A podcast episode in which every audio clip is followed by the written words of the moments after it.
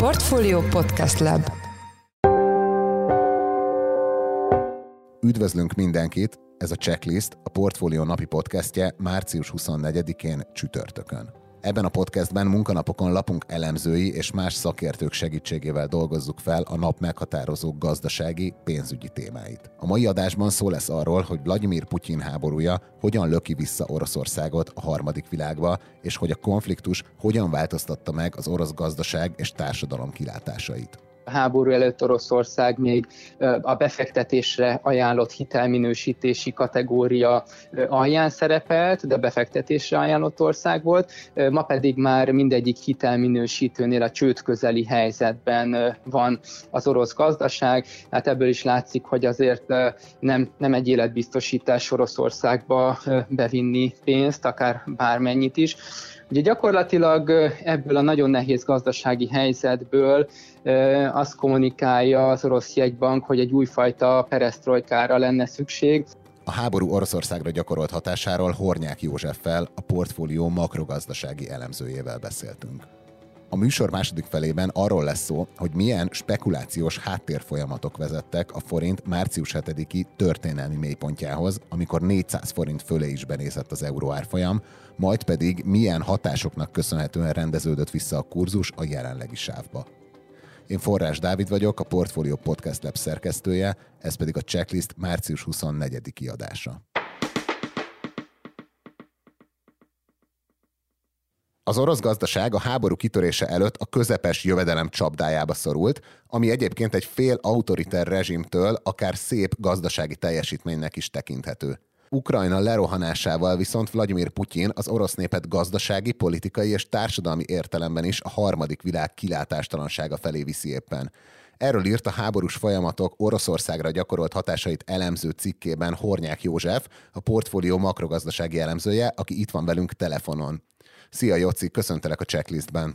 Szia Dávid, üdvözlöm a kedves hallgatókat! Mit jelent pontosan az, hogy egy ország a közepes jövedelem csapdájába esik, és alapvetően milyen politikai berendezkedésű országokra jellemző ez? Gyakorlatilag az biztosra vehetjük szinte, hogy a diktatórikus berendezkedésű országok azok nem tudnak feljebb jutni a közepes jövedelemnél, hiszen nem igazán szeretnek nagy kockázatot vállalni ezekben az országokban.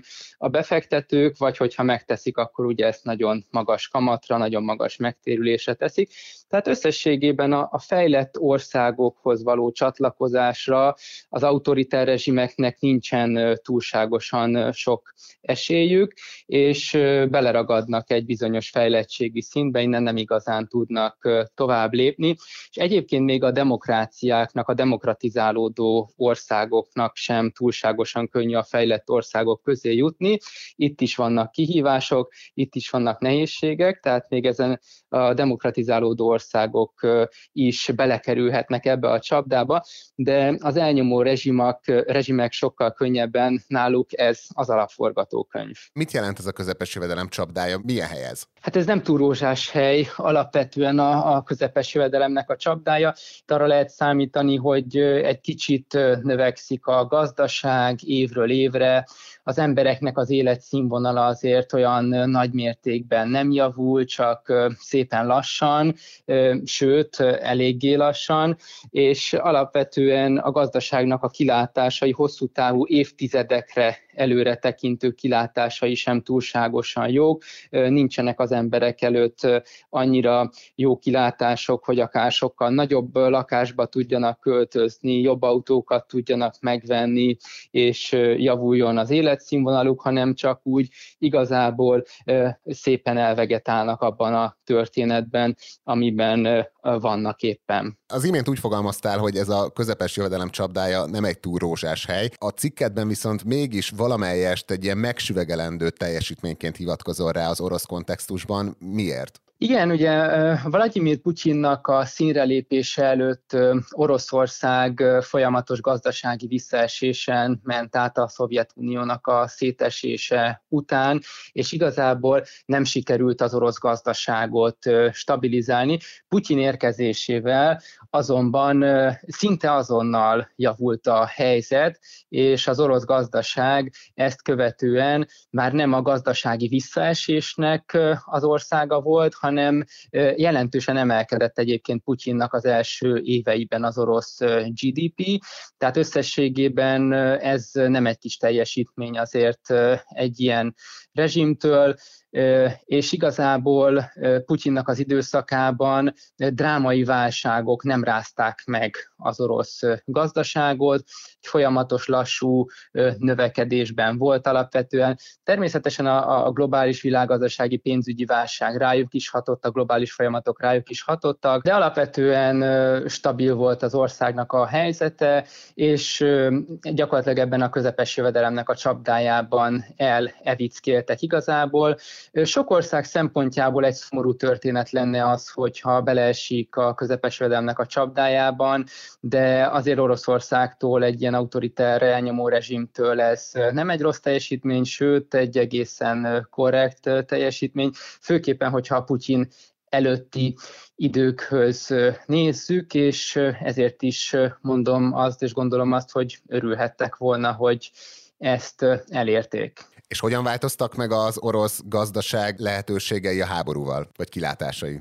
A háborúval nagyon nagy mértékben romlottak a, az orosz gazdaságnak a kilátásai. Ugye ők nem elégedtek meg, vagy igazából ugye Putyin nem elégedett meg azzal, hogy ebben a, a közepes jövedelmi szintben elevickélnek, illetve ebben nagyon lassú növekedési történetben ők, ők tovább folytatják a munkát hanem háborúba vitte az országot. Ugye Ukrajna lerohanása után drasztikus nemzetközi szankciók jöttek Oroszország ellen.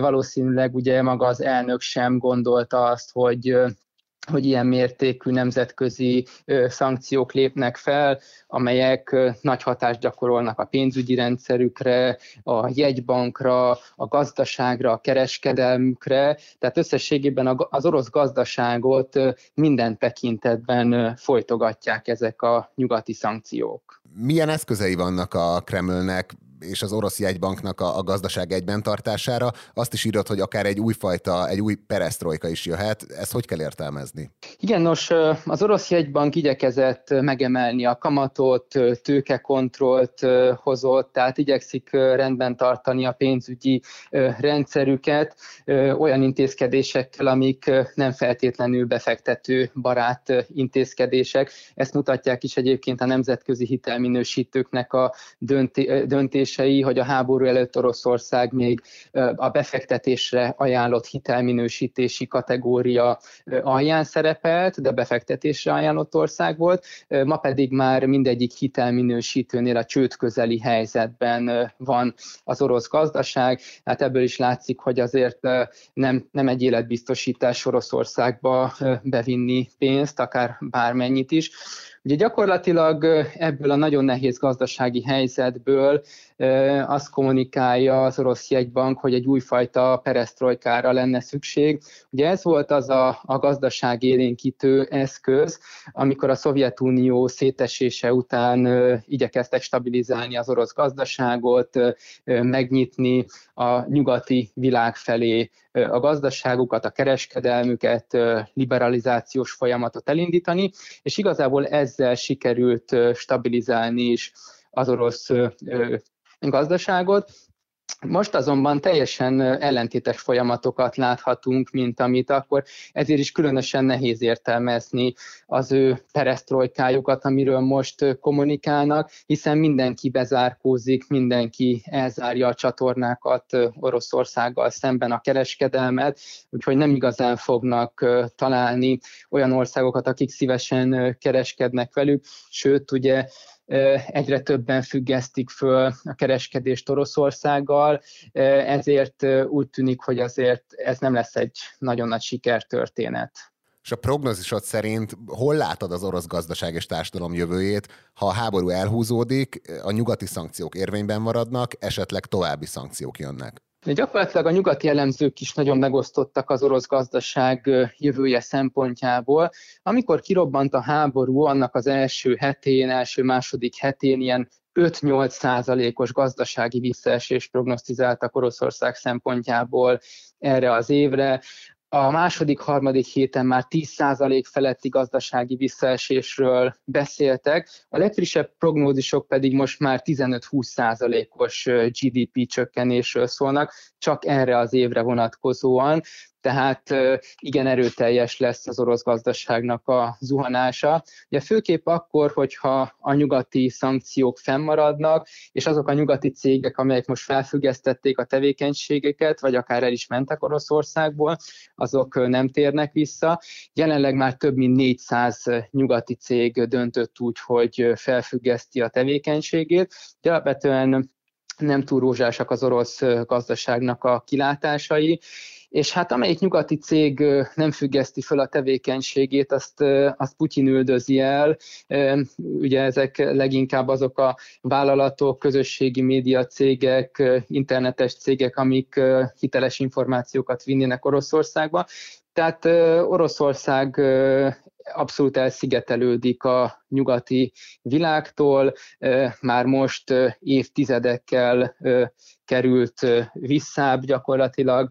Az orosz társadalom és gazdaság jövője, hogyha ez az elszigetelődés marad, és, és Putyinnak a rezsimje fennmarad, akkor az nagyon kellemetlenül fogja érinteni az orosz az orosz társadalmat is, az orosz gazdaságot, és ahogy látjuk, ugye hogy Oroszországban élnek az emberek egy óriási inflációs környezetben, egy nagyon drasztikus áremelkedés zajlik most náluk, és a következő időszakban is fennmarad, és várhatóan az embereknek az életszínvonala mintegy 25%-kal fog csökkenni két év alatt, hogyha nem sikerül Oroszországnak visszatalálni a, a nemzetközi közösségbe. Egy összességében Oroszország minden tekintetben a harmadik világ felé sodródik. Az orosz gazdaság ilyen meredek zuhanása, ez hogyan fog kihatni Magyarországra? Gyakorlatilag azt már biztosra vehetjük, hogy Oroszország a Szovjetunió szétesése óta nem látott gazdasági visszaesést kell, hogy elkönyveljen ebben az évben. Ilyen hata, ez, ez kétszer a gazdasági visszaesés lesz legalább, mint amit a globális pénzügyi világgazdasági válság időszakában elszenvedtek.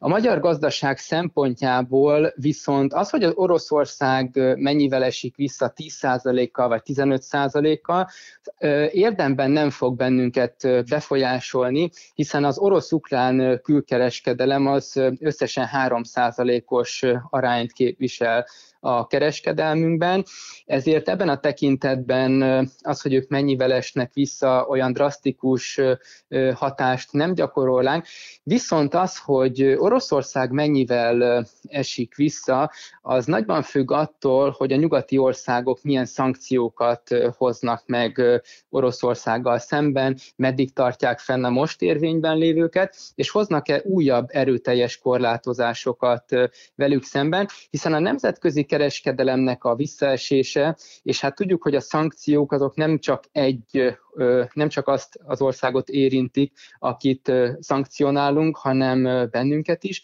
Ebből a szempontból pedig azért ránk is hatással lesznek.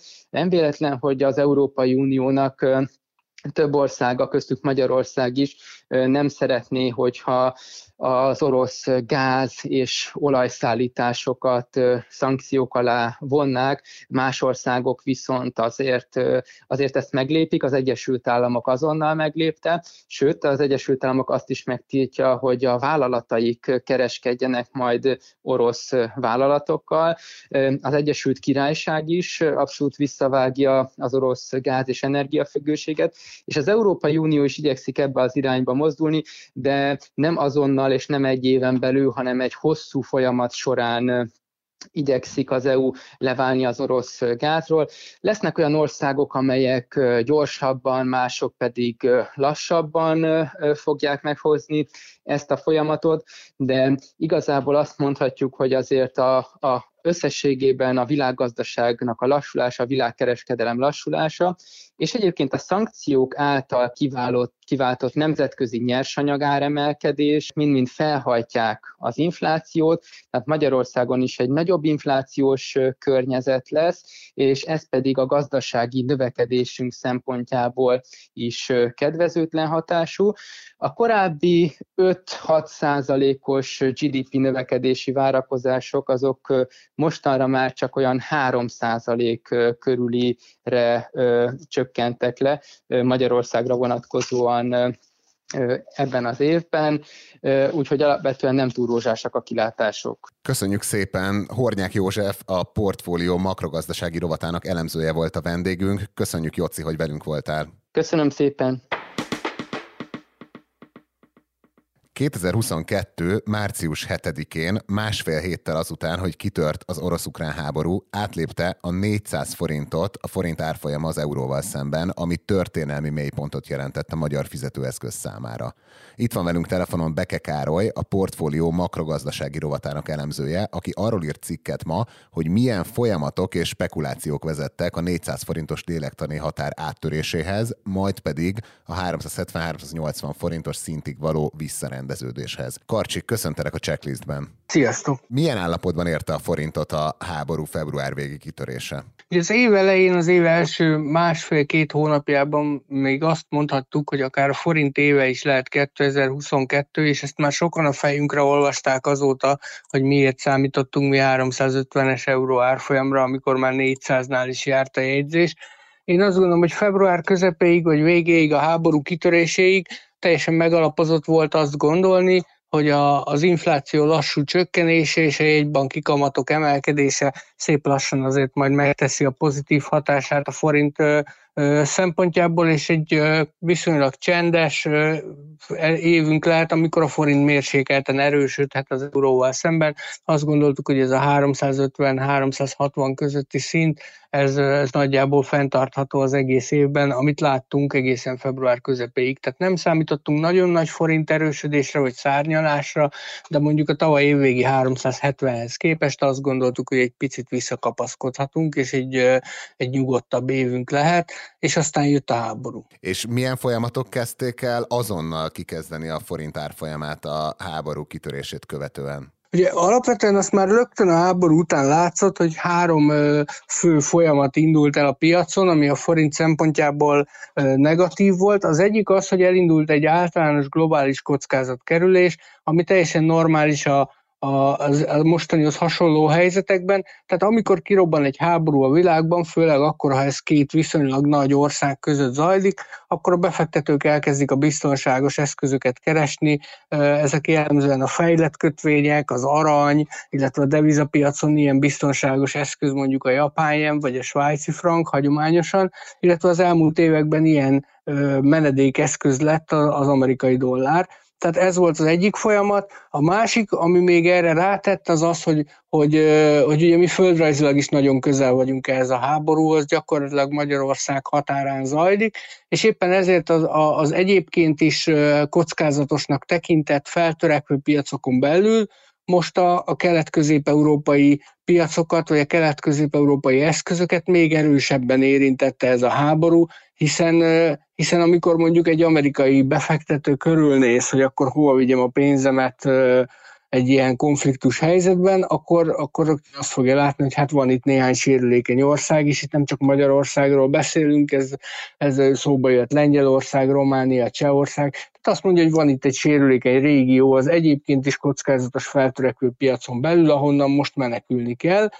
Illetve volt egy harmadik hatás, ami, ami, ö, ami abban csapódott le, hogy ugye az orosz piacon nagyon nehéz volt kereskedni az elmúlt egy hónapban, gyakorlatilag a tőzsde zárva volt, a külföldiek nem tudták kivinni a pénzeiket, és ugye egy, egy, egy ilyen helyzetben egy külföldi befektető azt látja, akinek akár részvénye, akár orosz devizája, állampapírja, bármilyen eszköze van, az azt látja, hogy folyamatosan halmozódik neki egy, egy igen jelentős veszteség, amit majd előbb-utóbb realizálnia kell, hiszen azért örökké nem tarthat zárva a piac, és megpróbálja ezt a, ezt a tetemes veszteséget máshol visszahozni, és hát hol tudná visszahozni, mint a, a leginkább érintett és leginkább sérülékeny régióban. Tehát láttunk olyan pozíció átrendeződéseket, amik azt mutatták, hogy, hogy kifejezetten azért kezdték a forintot sortolni, vagy a forint elleni pozíciókat felvenni, mert ezzel akarták egy picit kompenzálni a, az orosz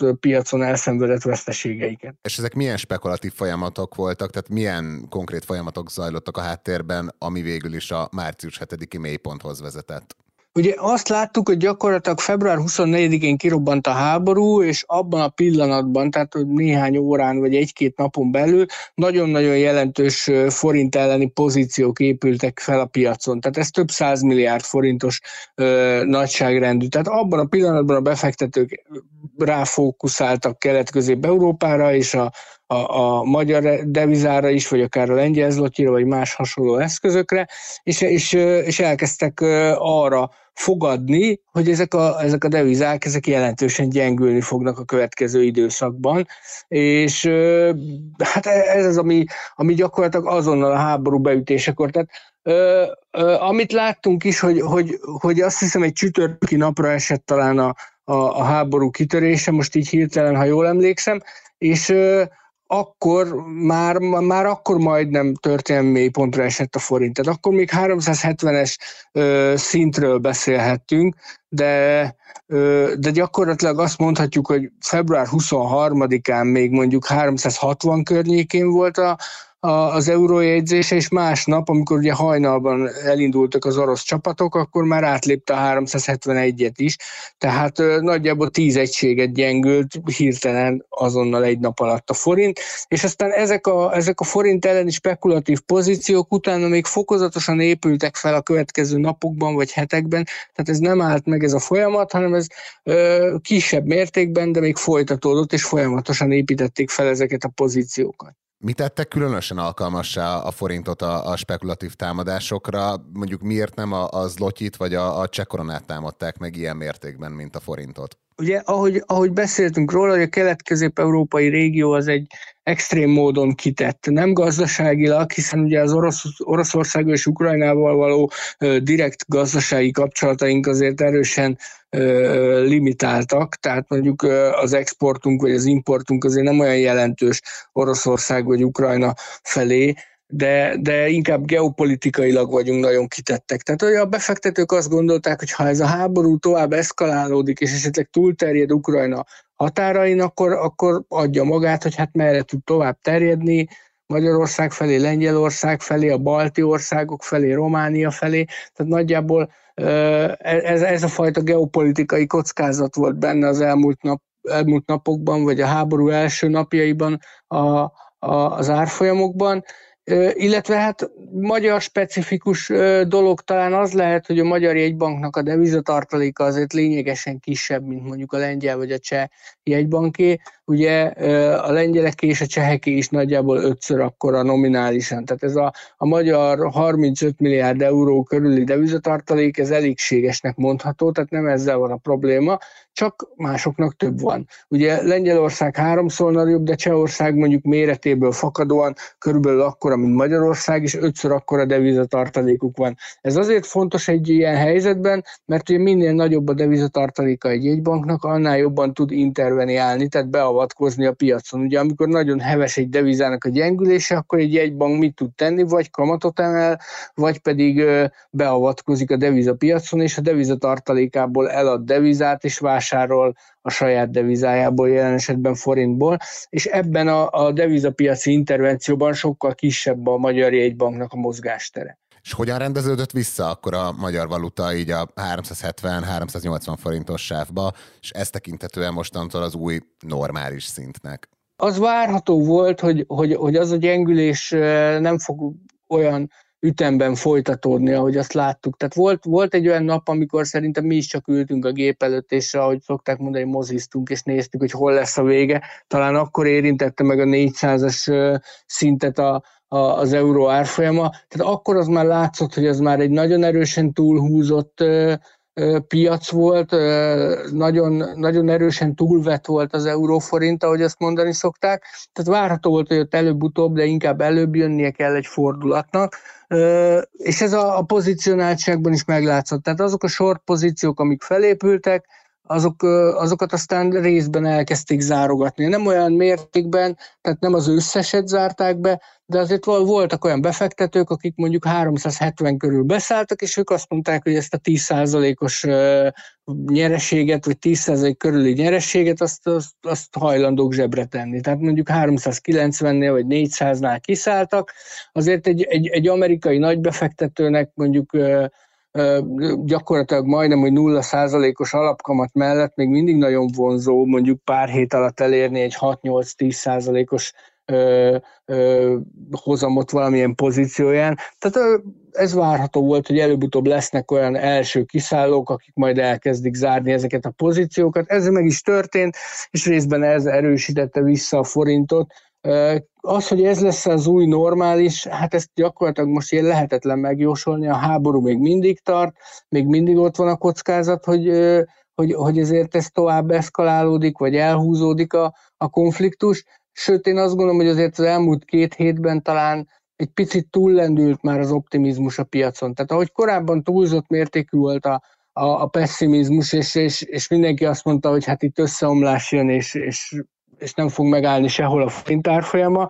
Úgy azt gondolom, hogy most egy picit átestünk a ló túlsó oldalára, és ez látszik is a piaci mozgásokon, tehát azért 370 alá már nem nagyon tudott erősödni a forint.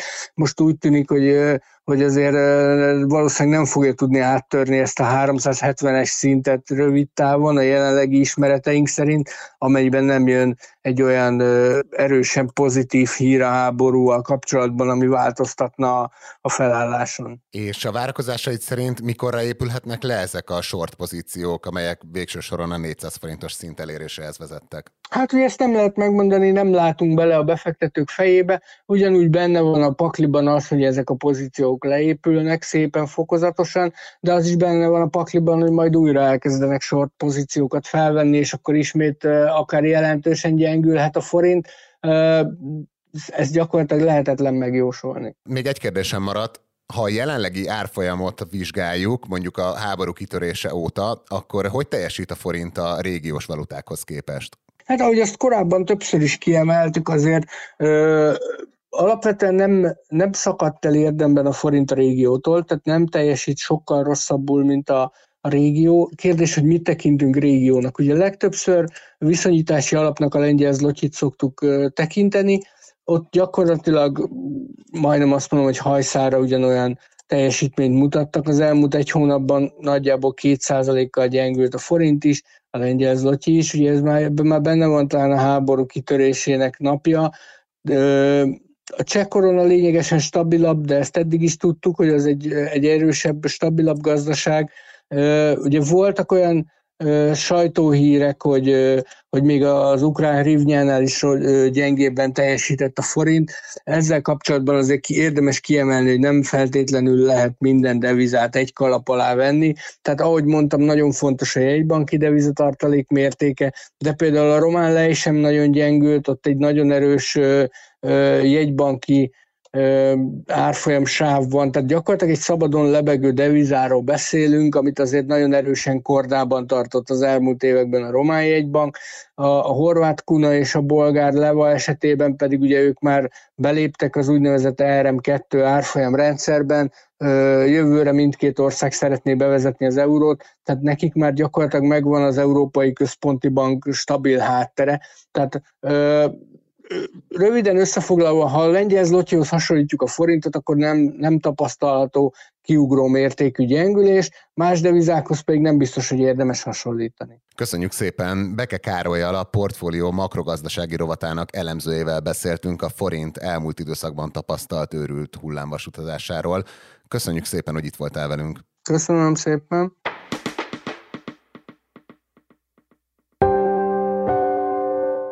Ez volt a Checklist, a Portfólió napi podcastje március 24-én.